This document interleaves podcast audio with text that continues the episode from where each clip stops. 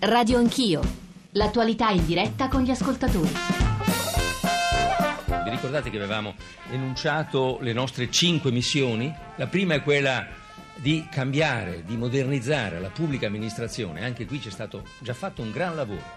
Vogliamo informatizzare, digitalizzare la pubblica amministrazione centrale, le pubbliche amministrazioni locali, la scuola, l'università e abbiamo già approvato una legge che incentiva le aziende private ad usare le nuove tecnologie. Se noi non avviamo questo processo e non lo avviamo velocemente, eh, abbiamo perso. Questo decreto rilancia l'agenda digitale. È un intervento molto importante perché i ritardi nella digitalizzazione del Paese sono una delle più grandi zavorre che abbiamo davanti. Eh, ti impegnerai in prima linea per promuovere la cultura digitale in Italia, dove il 40% della popolazione non accede a internet. Il 40% mi sembra un po' tanto, comunque assolutamente sì.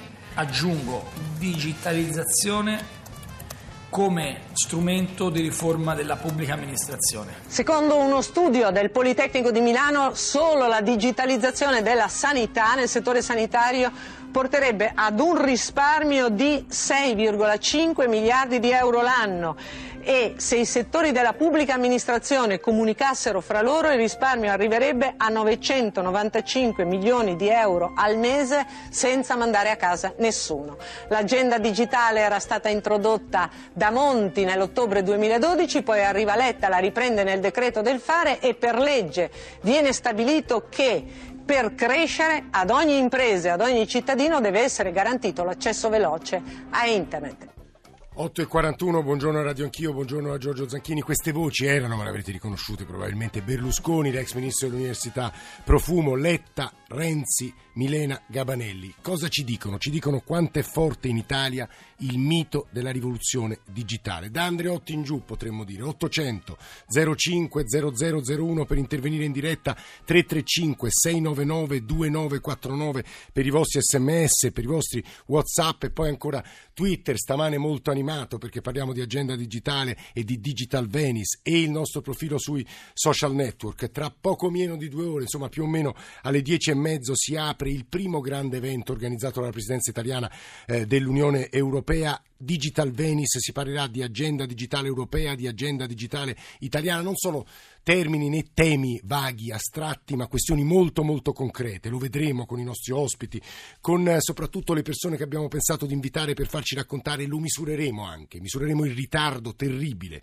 italiano sul sole 24 ore di ieri e di oggi. Ci sono dei dati veramente impressionanti che riguardano la fatturazione elettronica, l'anagrafe, l'anagrafe elettronica, l'identità digitale, ma soprattutto le infrastrutture, quanti italiani navigano, quanti italiani non sanno navigare, quanti sono i territori in cui la banda larga non c'è non arriva, ci si collega male e devo dire c'è già una messe di mail e di sms che sottolineano questo aspetto. Noi siamo anzitutto collegati nella nostra sede RAI di Milano con Massimo Russo che è il direttore di Wired. Russo, buongiorno e benvenuto. Buongiorno a voi e agli ascoltatori. Qua accanto a me c'è Massimo Cerofolini e la BBC lo, de- lo, definirebbero il digital editor di, di Radio RAI, cioè eh, technological editor. È un termine un po' troppo ambizioso, però come dire, siamo in quella direzione. Ma anzitutto a Venezia con noi c'è Gavino Moretti, eh, inviato del giornale radio che sta seguendo il Presidente del Consiglio perché a Digital Venice insomma, ci saranno anzitutto il Presidente del Consiglio e poi il Commissario per l'agenda eh, digitale Kröss. Buongiorno Gavino, benvenuto.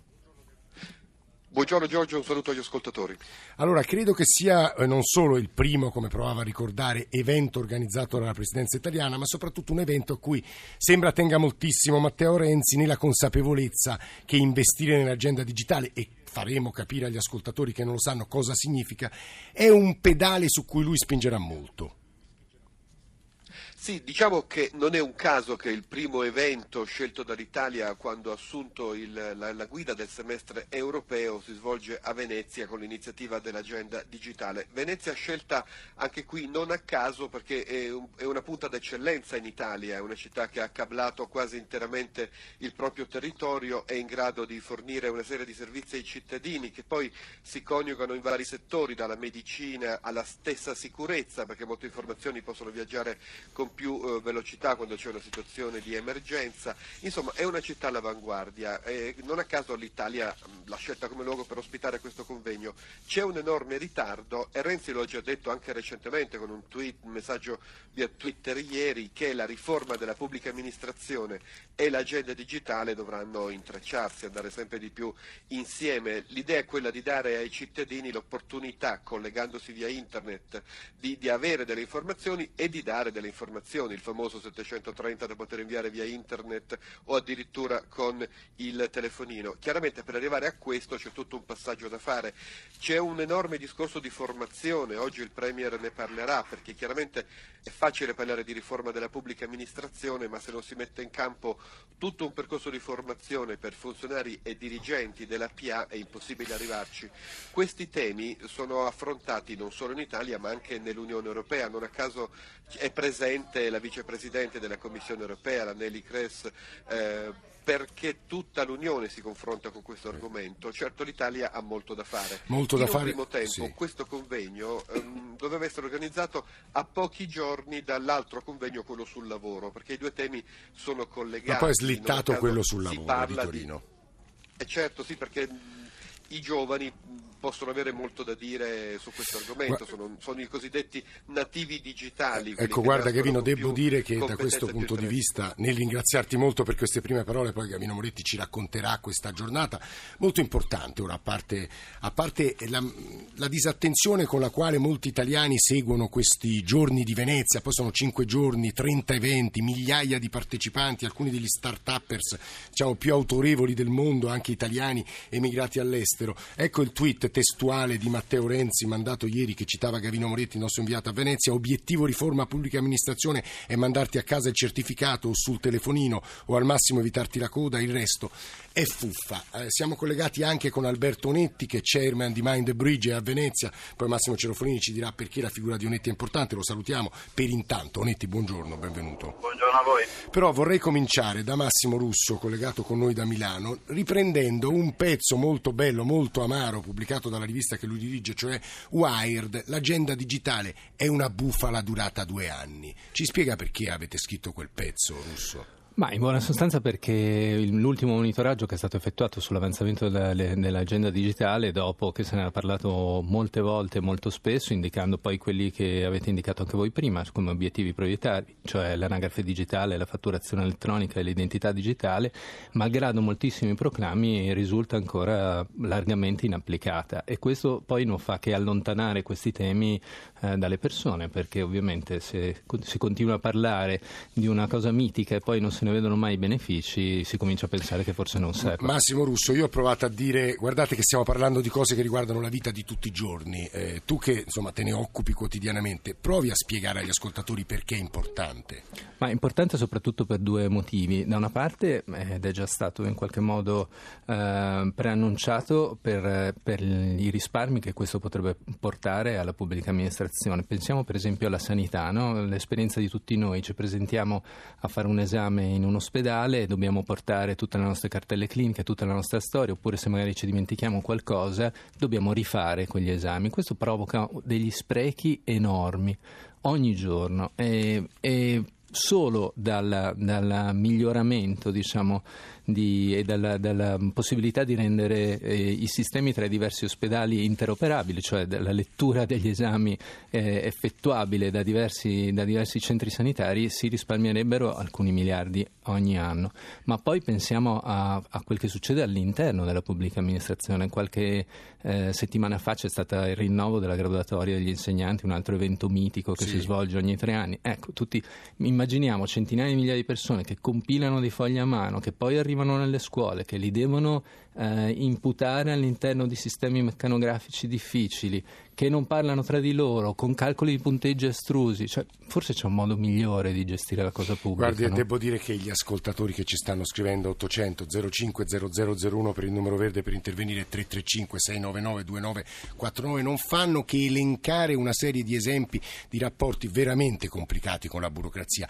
Altro che agenda digitale, aria fritta quando mi fanno pagare 15 euro per una mail di variazione del parco auto di un, auto di un noleggio e poi gli esempi di paesi che conoscono, la Francia, il Brasile, ma insomma poi li ascolteremo e li leggeremo. Aggiungo semplicemente un paio di numeri che fanno abbastanza impressione. L'Italia è maglia nera per la banda larga, la copertura è del 21% contro il 62% della media dell'Unione Europea. Le connessioni da 30 megabyte rappresentano l'1% contro la media del 21% del, del resto d'Europa. E soprattutto l'e-commerce è usato dal 14% degli italiani, il commercio elettronico, il miraggio della carta d'identità elettronica non ce l'ha nessuno, era una promessa, figuriamoci, da Andreotti in giù ancora non è arrivata, ma insomma Massimo Cerofolini, aiutaci a capire che hai scoperto soprattutto come conduttore di Eta Beta, che è la trasmissione di Radio 1 che si occupa do, di nuovi mestieri, di nuove frontiere, di innovazione e che, ricordiamolo, da settembre Massimo sarà un appuntamento a dire la centralità di questo tema quotidiano. Massimo. Sì, io potrei rispondere. E poi cominciamo con gli ospiti che sono collegati. Sì, potrei risponderti, come dire, invocando dati economici che già sono stati in parte evocati poco fa, come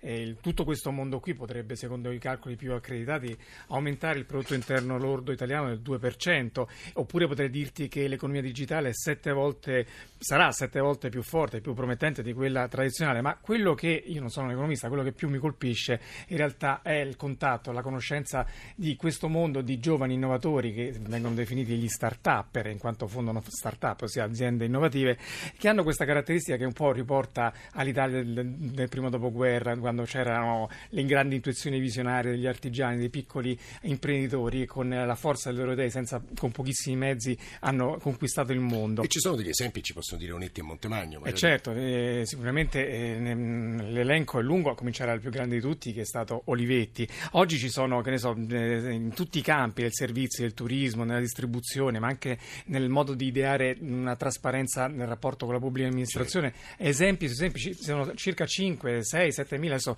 magari Onetti ha un conto più esatto del mio, i ragazzi che si aggregano, e poi è un, un conto in continuo movimento per inventare soluzioni. Noi dovevamo, eh, avevamo pensato di invitare qua per esempio Set Life, Curami Set Life è una, un'app molto interessante che consente di avere una specie di Facebook che consente di tenere uno scrigno di tutti i propri ricordi più cari senza le intrusioni che Facebook ha nel proprio profilo, oppure il Curami che consente di saltare la fila grazie a una, eh, una specie di numeretto eliminacode che viene messo sul telefonino. Ma mh, mm, potrei dirti anche tanti nomi di italiani che hanno sfondato, come Riccardo Zacconi, l'ideatore di King, che ha fatto il notissimo giochino per telefonini eh, Candy, Candy, Crush Saga.